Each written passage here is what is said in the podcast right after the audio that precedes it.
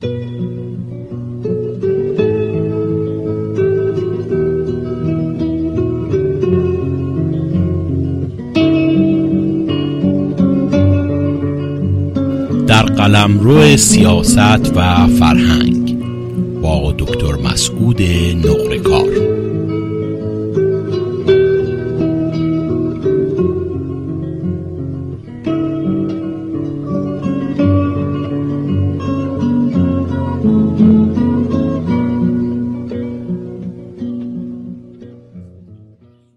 با سلام و درود خدمت شنوندگان عزیز رادیو پویا و برنامه در قلمرو سیاست و فرهنگ با دکتر مسعود نقرهکار. یک بار دیگر در خدمت دکتر مسعود نقرهکار هستیم تا از نظرات ایشان پیرامون اتفاقات روز جویا بشیم.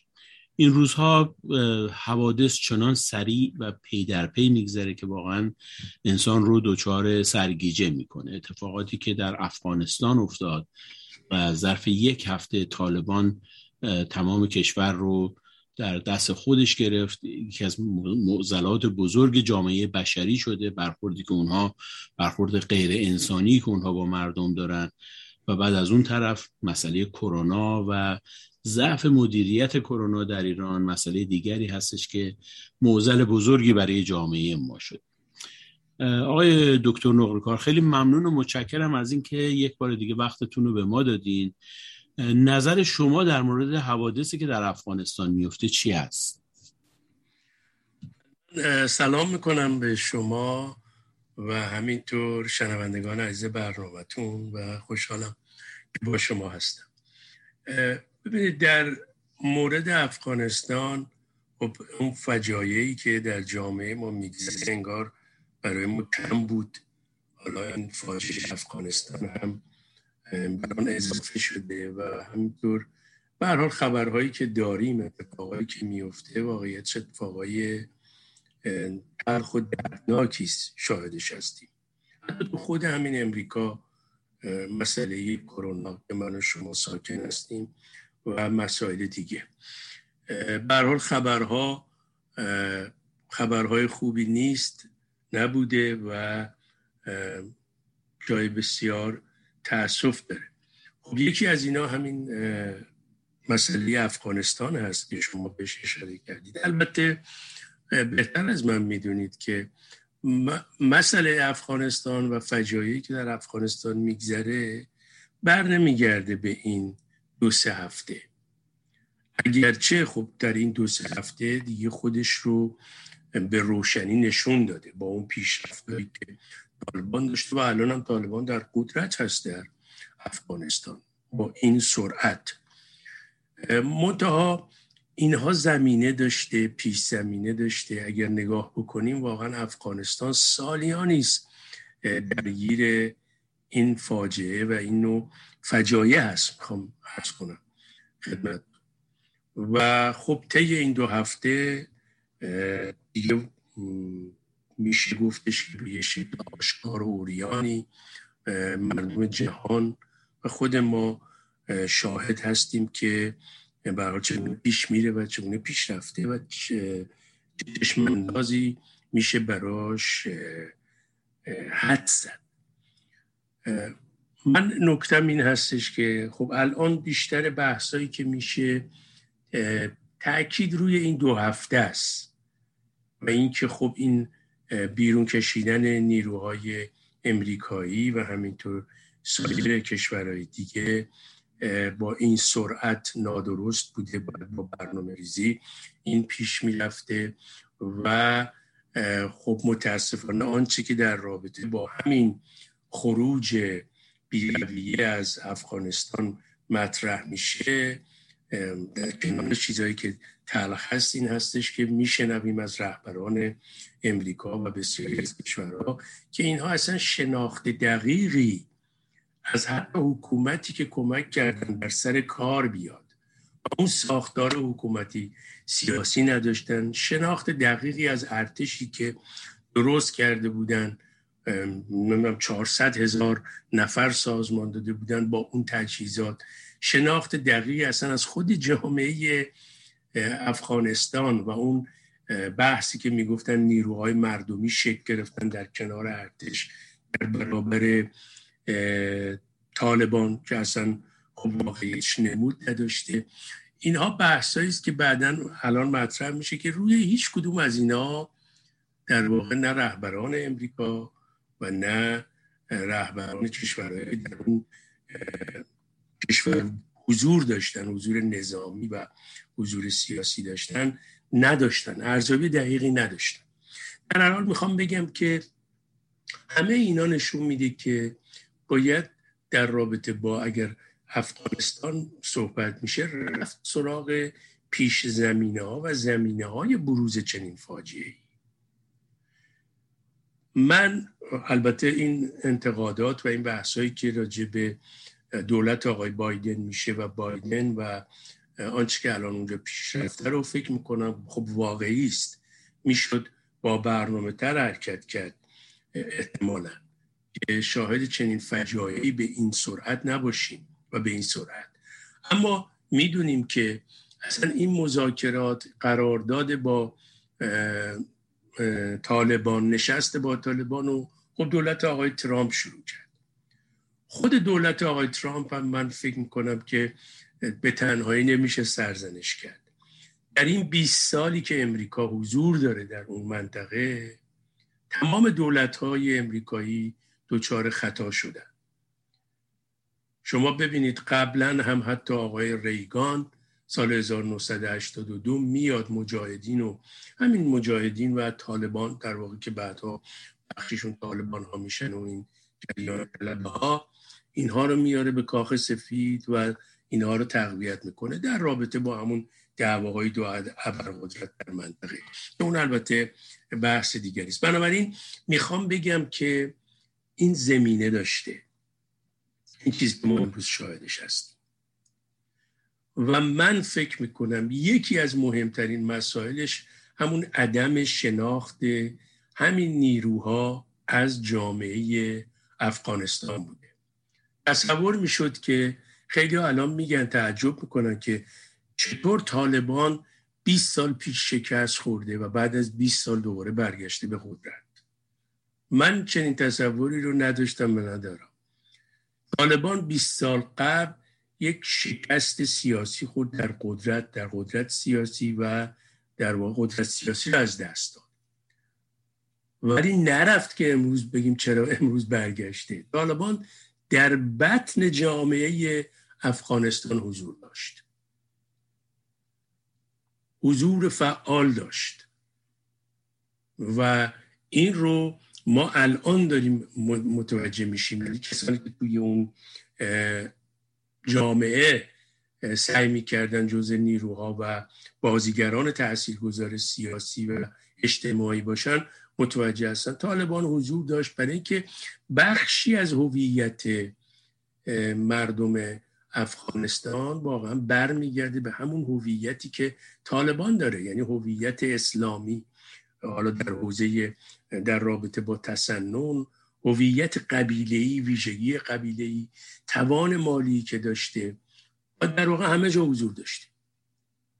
و یک سری حرکت‌های شبه دموکراتیک و به نظر من لیبرالیستی که میشد روش تبلیغ میشد و مثبت هم بود و شده بود، سرپوش گذاشته بود روی اصل قضیه که حضور و وجود طالبان در اون جامعه بود. نتیجهش هم الان شما میبینید که حکومتی که دولت امریکا و متحدینش اونجا کمک کردن به سر کار بیاد، دیدیم که چه حکومت فاسدی بوده و در عین حال در همین حکومت به ظاهر بیشتر کراواتی و مدرن چه دعواهای قبیله‌ای وجود داشته. میخواستن اینا فقط پشتوها تو قدرت باشن، بقیه رو اصلا بازی ندن، نمیدونم جدا از این روابط مسائل فساد مالی، فسادهای دیگه در کل خود اون سیستم حکومتی وجود داشت. و خب این تلخه که آقای بایدن تازه بیاد بگه که بله ما ارزیابی دقیقی از اینا نداشتیم. به هر حال میخوام بگم که آنچه که به عنوان فاجعه افغانستان ما شاهدش هستیم، اولا نشون میده که یعنی یه درسایی داره با خودش الان. لااقل برای ما ایرانی‌ها و اپوزیسیون حکومت اسلامی. به هیچ نیروی خارجی نمیتواند صادر کننده دموکراسی باشه و اون بحث‌های ملت‌سازی و دموکراسی که امریکایی‌ها کردند و میکنن و یا حمایت‌ها، اونها رو واقعیتش باید پذیرفت که واقعی نیستن و بیش از هر چیز هر جامعه‌ای به ویژه خود ماها باید فکر کنیم که دموکراسی و آزادی توی خود همون جامعه باید نطفه ببنده، شکل بگیره و رشد بکنه. الا کسی نمیتونه برای ما دموکراسی و آزادی اینا بیاره. این تجربه افغانستان الان پیش روی ماست، تجربه عراق هست و تجارب دیگه. بنابراین میخوام بگم که این فاجعه درسایی هم برای ما داشته، برای اپوزیسیون، و خب نگرانی هایی هم داره. معلوم نیست لااقل الان طالبان وقتی در قدرت جا بیفته به طور کامل، رابطش با حکومت اسلامی و رابطش با ایران چه خواهد شد. تأثیرات منفی که به طور کلی در جنبش‌های آزادی‌خواهانه و عدالت‌جویانه در منطقه خواهد داشت. اینها جای پرسش هست و جای نگرانی هست، با توجه به اینکه طالبان اهل تسنن هستند و میدونید حامیانش هم کشورهای عربی مثل عربستان سعودی و ایران هم یک حکومت شیعه و مسائلی که ما در رابطه با حکومت ایران میدونیم، اینها معلوم نیست در آینده چه فعل و انفعالاتی رو در اون منطقه سبب بشن و به چه سمتی این دو حکومت پیش برن. من خیلی کلی دارم صحبت‌ها رو میکنم، حالا شاید تو پرسش‌های شما باز بیشتر بشه بازش کرد، ولی در کنار این نکات که من گفتم یه نکته خیلی مهم تو ذهن من هست که من بیشتر این صحبت‌ها رو کردم که به این هم برسم، و اون این هستش که مردم افغانستان نیاز به حمایت دارن. در شرایط بسیار ناگواری هستن. خود ماها که تجربه یک حکومت مذهبی رو بر سر کار داریم، الان میدونیم مردم افغانستان در چه شرایط بدی قرار گرفتن.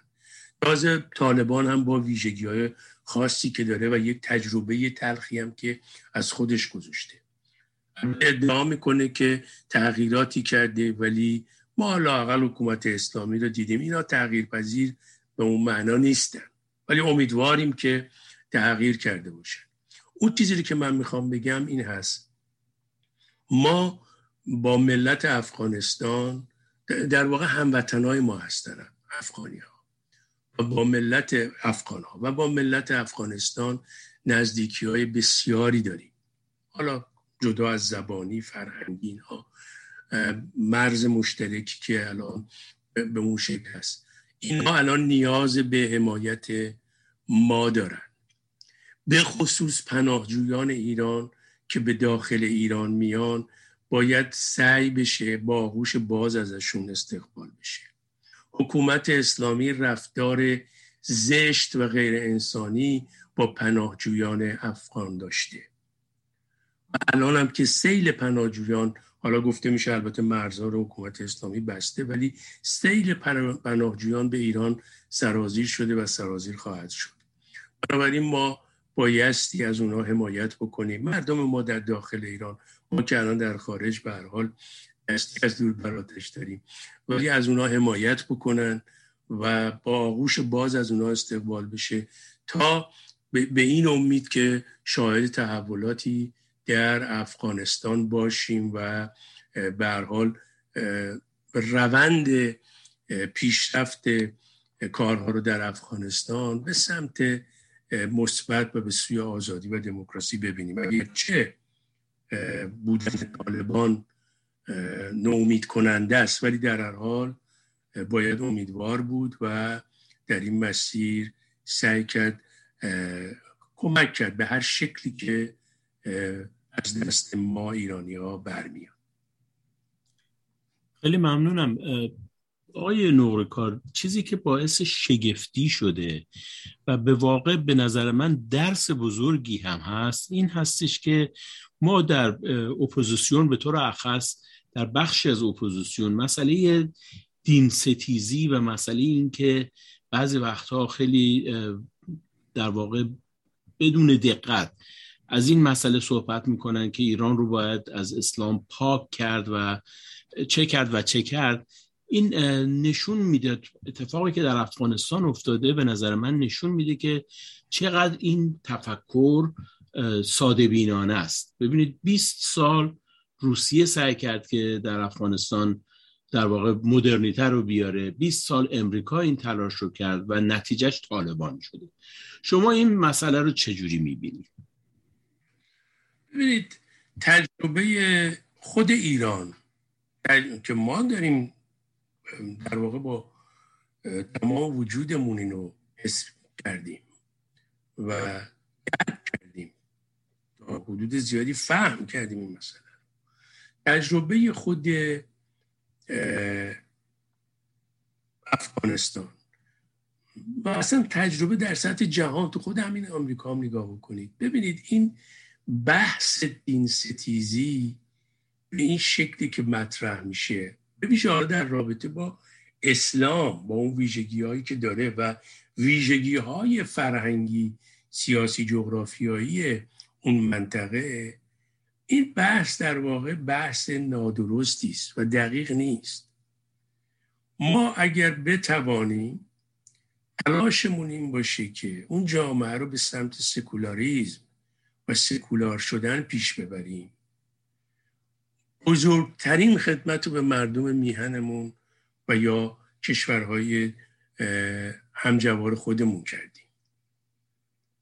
خب شما اشاره کردید دیگه، همین تو جامعه خود ما مگه چه مسیری رو رفت؟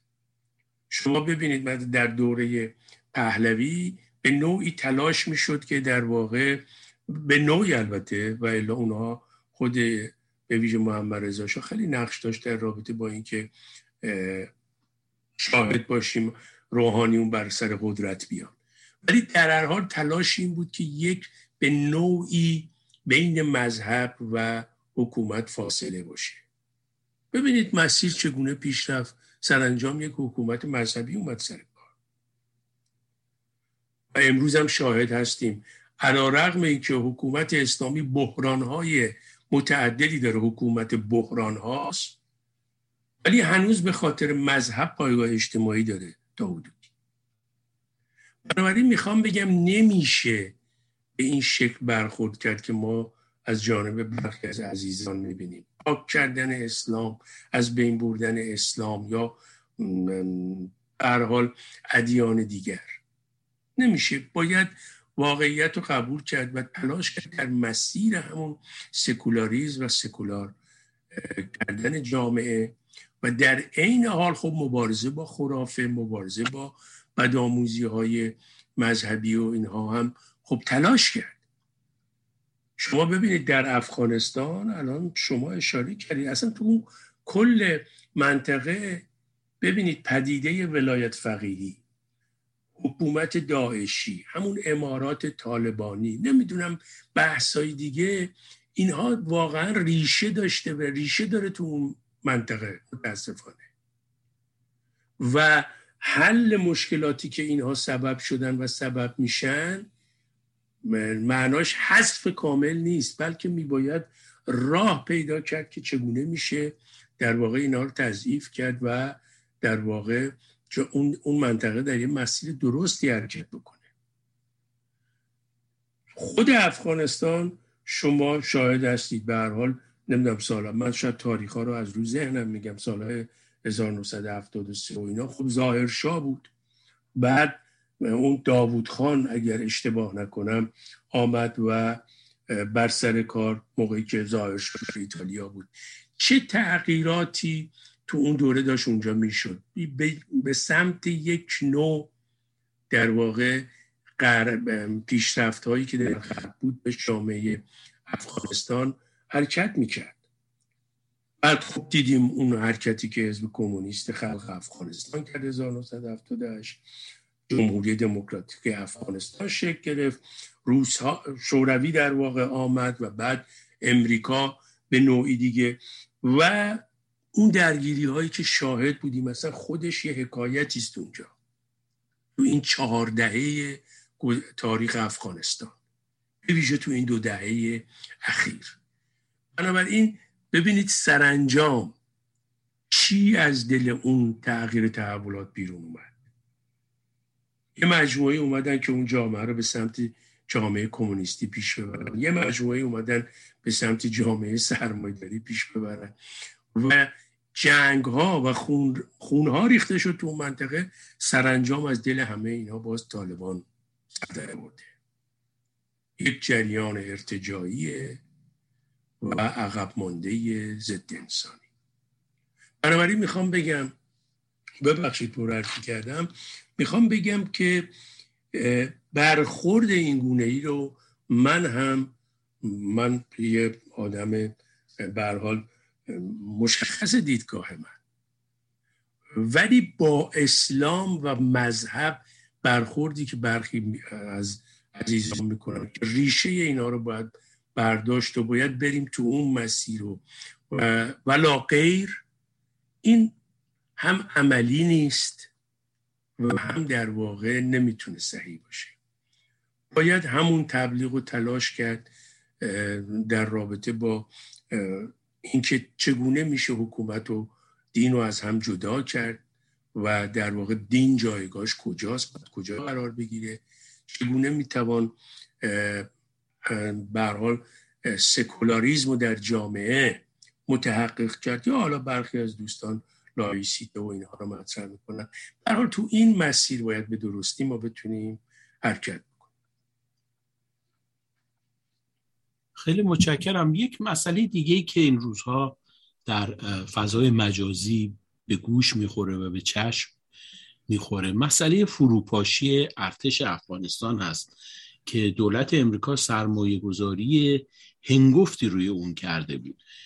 برخی بر این باور هستن که چون در واقع باور ذهنی اون ارتش بیشتر به مسئله نزدیک به طالبان و داعش بوده، اینها فقط به خاطر حقوق و به خاطر به اصطلاح مزایایی که داشتن به اون ارتش پیوسته بودن و به همین خاطر هم خیلی سریع فرو ریختن. بسیاری معتقدن در جمهوری اسلامی همین اتفاق ممکنه بیفته، یعنی اگر که یک خیزش بزرگ انجام بشه، ارتش و سپاه به اصطلاح اون پایگاه باورمند رو، پایگاهی که فکر کنن که باید از جون خودشون بگذرن رو دیگر ندارن. شما چی فکر میکنید؟ ببینید، من البته خیلی در رابطه با ایرانش و این مقایسه فکر نکرده بودم، ولی الان که شما مطرح میکنید به نظر من نکته قابل تعمقیه و نکته مهمیه. ببینید، در مورد افغانستان هر حال الان نشون داده میشه که اون ارتش 400,000 نفری با اون تجهیزات ظرف 2 هفته در واقع فروپاشید. خب دلایل بسیاری برمیشمرن.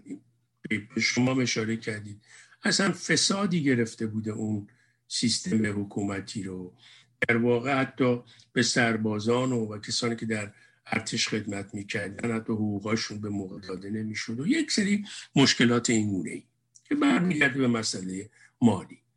ولی یک سری مسئله اعتقادی و یک سری مسئله ملی و ناسیونالیستی هم مطرحه. یعنی این عزیزان اونجا ارتشی ساختن ولی تصور نکردن با شناختی که از افغانستان هست، البته تو ایران هم اینجوریه، مسئله غرور ملی چقدر عمل میکنه، حضور خارجی در اون کشور و اینکه تو حتی بخوای از حضور خارجی حمایت بکنی در مقابل بخشی که همون ارتش از خودش میدونه به هر حال افغان هستن، چقدر عمل میکنه و به موقعی که بخوان اینا درگیر بشن چگونه میتونه در واقع اون ارتش رو دچار مشکل بکنه. این تو افغانستان به نظر من امریکا و نیروهای دیگه بهش توجه نکردن. تو خود همون ارتش طالبان وجود داشت. امروز مشخص شده که در خود افغانستان، در واقع در خود کابل به عنوان شهری که حالا بخشش داشت مدرن میشد، مدرنیزه میشد، ما دیدیم چه تبلیغاتی میشد، چه طالبان ها چه پایگاه عظیمی داشتن در بین مردم. خود حکومت در خود پارلمان اونجا و همینطور در ارتش. بنابراین یه نکته‌ای که بهش توجه نشد این که یک ارتش رو به ویژه موقعی که یک نیروی خارجی پشتش باشه، در کشورهای مثل افغانستان و ایران و اینا نمیتونی در واقع در مسیری ببری که روی بخشی از مردم همون سرزمین بخوان آتش به قول معروف بکشایند و جنگ بکنند و اونها رو بخوان سرکوب بکنن و از بین ببرن. اینو الان این تجربه ما نشون داد. یعنی اون مسئله غرور ملی ارتش، اون نگاه ناسیونالیستی و در عین حال اعتقاد مذهبیشون رو اینها، یعنی امریکایی‌ها و کشورهای دیگه و یا اون بخشی که تو حکومت بود خود افغان‌ها، اونها نادیده گرفته بودن و اینو سر بزنگا اینا نشون دادن. در رابطه با ایران هم من واقعا فکر میکنم اگر به اون حد برسه که یک جنبش اجتماعی شکل بگیره و اعتراضات و اعتصاب‌ها و حرکت‌های مردمی اوج بگیرن و گسترش پیدا بکنن، بدون تردید من شک ندارم بخشی از سپاه و بخش بزرگی از ارتش و حتی نیروهای نظامی در مقابل مردم نخواهند ایستاد و با مردم خواهند بود. اونا خب اون مرحله باید پیش بیاد که برمیگرده به همون به هر حال اون وزن جنبش اجتماعی، اون موقعیت و وضعیت. از طرفی هم وضعیت خود ارتش و سپاه و اون مجموعه. حتی در رابطه با خود ایران من فکر کنم ارتش و بخشی از ارتش و بخشی از سپاه و نیروهای انسانی با مردم خواهند بود. البته در افغانستان خب وضع فرق کرده بود. همونطور که عرض کردم در ذهن همون ارتش این بود که ارتش یک نیروی اشغالگره در رابطه با خود افغانستان. این ذهنیت وجود داشت. معلومه خب با یه همچین ذهنیتی ارتش نخواهد جنگید، اون هم در مقابل کسانی که فکر میکنه مردمان همون کشور هستن. یه مقداری این تفاوت وجود داره، ولی در داخل ایران نه، علیرغمی که رفتاری که حکومت کرده هیچ اشغالگری در رابطه با مردم ایران، این ستمگری رو فکر نمی کنم انجام میداد که حکومت اسلامی انجام داده. ولی با این وجود من فکر میکنم تو اون مراحلی که شما بهش اشاره کردید بخش بزرگی از ارتش و سپاه و نیروهای مختلف انتظامی یا نظامی در کنار مردم خواهند. خیلی متشکرم. از مسئله افغانستان البته نمیشه گذشت، ولی باید منتظر بود و دید که این سیر تحولات سرنوشت این کشور و مردم مظلوم افغانستان رو به کجا میکشونه و همونطور که شما به درستی گفتید الان نیاز مبرم هست که از مردم افغانستان حمایت بشه، به خصوص در کشورمون ایران که اینها به عنوان پناهنده از افغانستان خواهند گریخت و به ایران خواهند اومد. این یک وظیفه انسانی هست که از اینها حمایت بشه. اما برگردیم به شرایط ایران. در ایران مسئله کرونا و ضعف مدیریت کرونا و آشفتگی بازار واکسن و بقیه مسائل این بیماری رو به سوی یک فاجعه ملی داره پیش میبره. شما به عنوان یک پزشک و به عنوان یک پژوهشگر این داستان کرونا در ایران رو چجور میبینید؟ بله، کرونا در ایران داره قتل عام میکنه. این رو من لااقل از زبان برخی از پزشکانی که الان توی ایران دارن تو بیمارستان کار میکنن و باشون تماس دارم میگم. و به آمارهایی هم که آمارهای دولتی است نباید توجه کرد. نه فقط این شاهدانی که دستی براتش دارن در همون داخل و تو بیمارستان ها اونجا دارن کار میکنن و شاهدهای اینی هستن، خود دوربر خودمون نگاه بکنید. خانواده‌ای من ندیدم، از خانواده خودم تا خانواده‌ای دیگه نگن در ایران مبتلا به کرونایی ندارند، یعنی دارند مبتلا به کرونایی و قربانی نداشتن در رابطه با کرونا. خود این نشون میده که چقدر فاجعه، ابعاد فاجعه رو نشون میده. این که اینا میان آمار میدن که بله، مثلا روزانه اگر دقت بکنیم حدود 40,000 تا میگن مبتلا میشن، این آمار خودشونه. و البته یه روز میگن 32,000 تا، یه روز میگن 35,000 تا، یه روز میگن 40,000 تا، ولی حدود 40,000 مبتلا میشن. همین ظرف یک دو روز گذشته خودشون میگن نزدیک 564 قربانی داشته کرونا. و از این تعداد مثلا میگوین حدود 7,000 تا هم حالشون بده. این آمارای خود امروز این هاست. این آمارای دقیقی که نیست. حداقل اونایی که در ایران دستی دارن در رابطه با آمار میگن باید این آمارای خود اینا رو حداقل 3 برابر کرد. خب حالا رقمایی هم بعضی از سازمان ها و جریان ها میدن، حالا شاید مثلا نمیدونم دقیق نباشه، خیلی بالا رقم ها هست، ولی همه این آمار خودشون و با اتکا به صاحب نظران آمار در داخل ایران اصلا دستی در این کار دارن، 3 برابر کردنش نشون میده چه وضعی داره اونجا. و همین شواهدی رو که ما میبینیم و مردم هم چقدر تو این رابطه عصبی هن. حتما دیدید که اونایی که ماسک دارن با اونایی که ماسک ندارن تو خیابونا درگیر میشن، تو مترو درگیر میشن و فضا رو چقدر فضای عصبی و ناگوارتری کرده در رابطه با برخورد خود مردم با مردم. بنابراین اونی که شما میگید فاجعه ملی، به نظر من به سمتش داریم میریم، چه بسا شاید الان هم باشه این قتل عامی که کرونا داره. و خب جای تأسفه و تلخه که هیچ چشمندازی برای کاهش و حلش وجود نداره. چرا؟ ببینید اون بحث سوء مدیریت و بی‌لیاقتی و اینا که بارها شده، بحث رابطه بین سیاستگزاری های جمهوری اسلامی و اصلا رابطه سیاست و مذهب و مقوله آزادی و کرونا هم که بارها راجبش شده، این حکومت در واقع نشون داده که نمیتونه مدیریت کنه این مسئله رو و وزارت بهداشت و درمانش اصلا فرو پاشیده در رابطه با برخوردش با بیماری کرونا.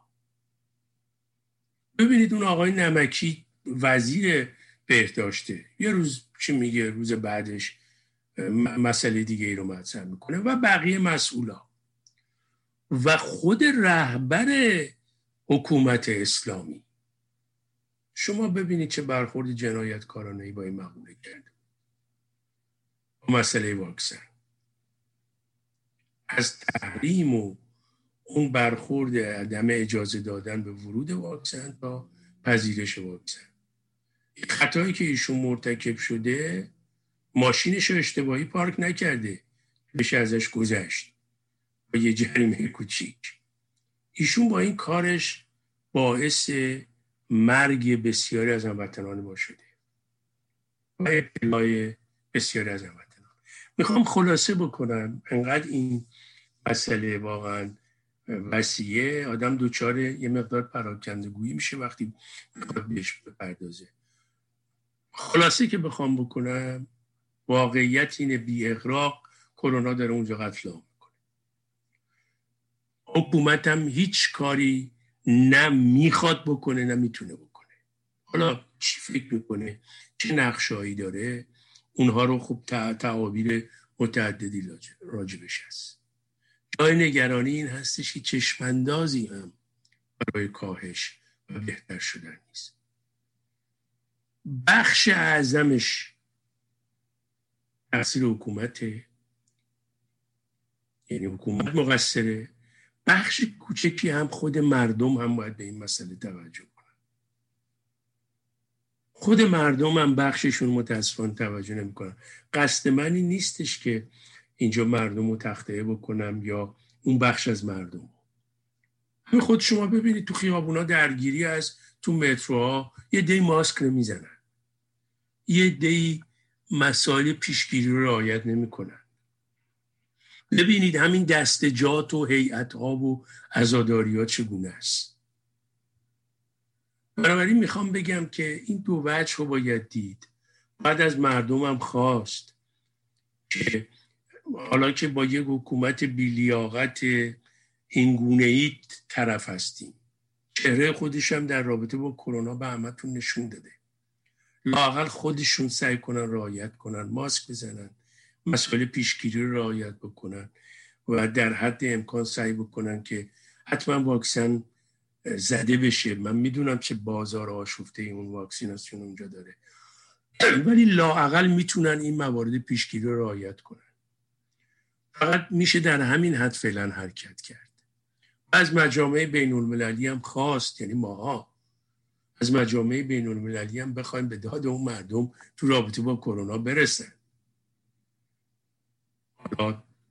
به هر حال دولت دست کمک‌ها رو خیلی میبنده، نمیذاره فقط یکی دو مرجع بتونن این کار رو بکنن در سطح بین المللی. ولی در هر حال باید ما هم در خارج از کشور هستیم، جدا از اینکه از محافل بین المللی رو توجهشون رو جلب کنیم به این فاجعه که در ایران داره میگذره، در حد خودمونم حتی میتونیم به اون مردم در رابطه با کرونا کمک کنیم. ببخشید من پراکنده صحبت کردم و امیدوارم که قابل تونسته باشم به اون نکته که شما اشاره کردید پرداخته باشم.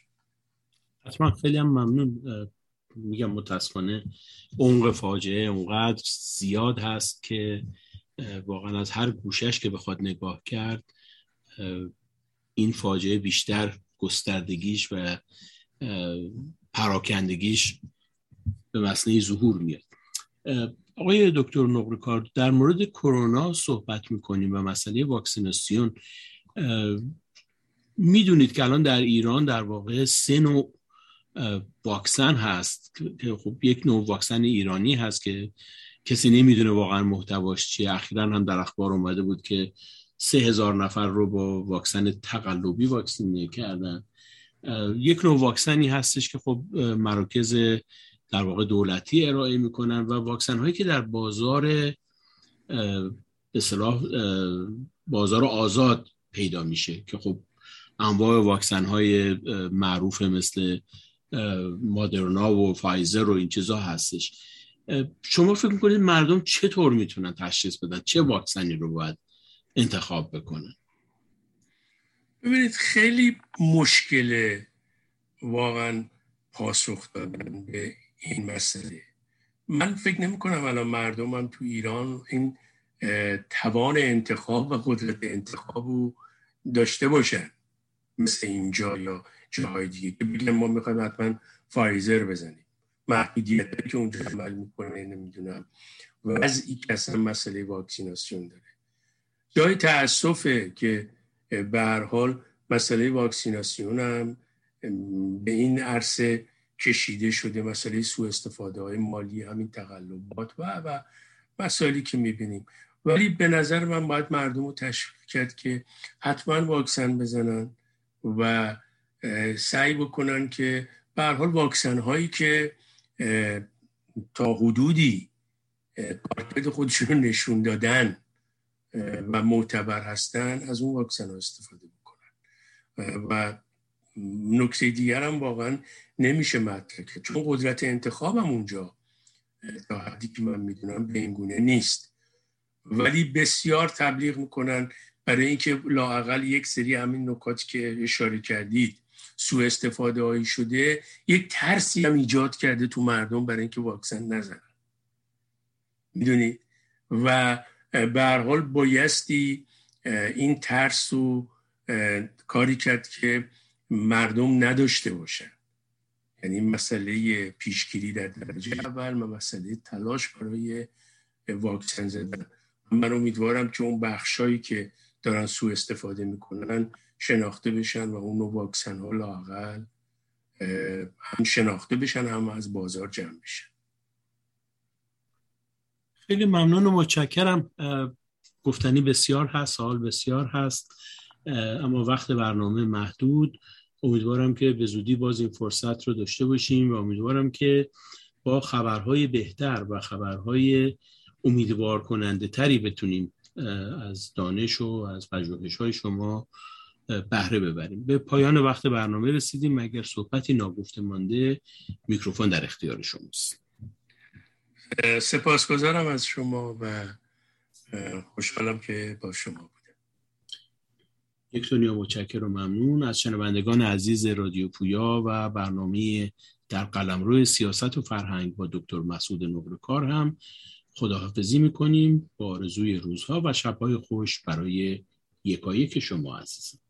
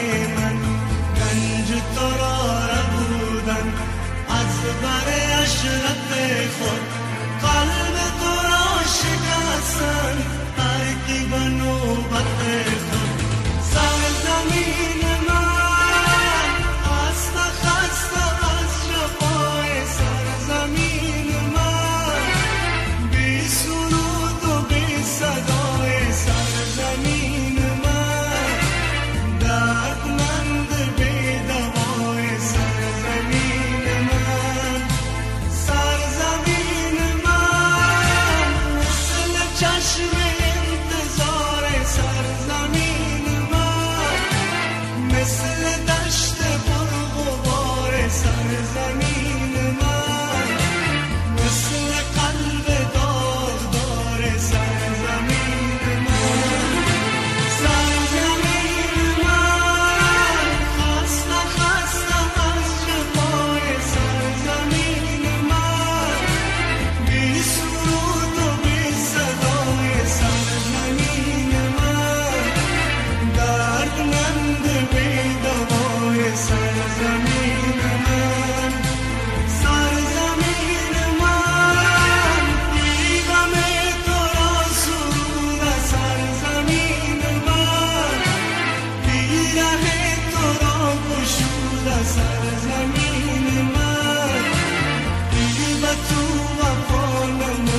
Société Radio-Canada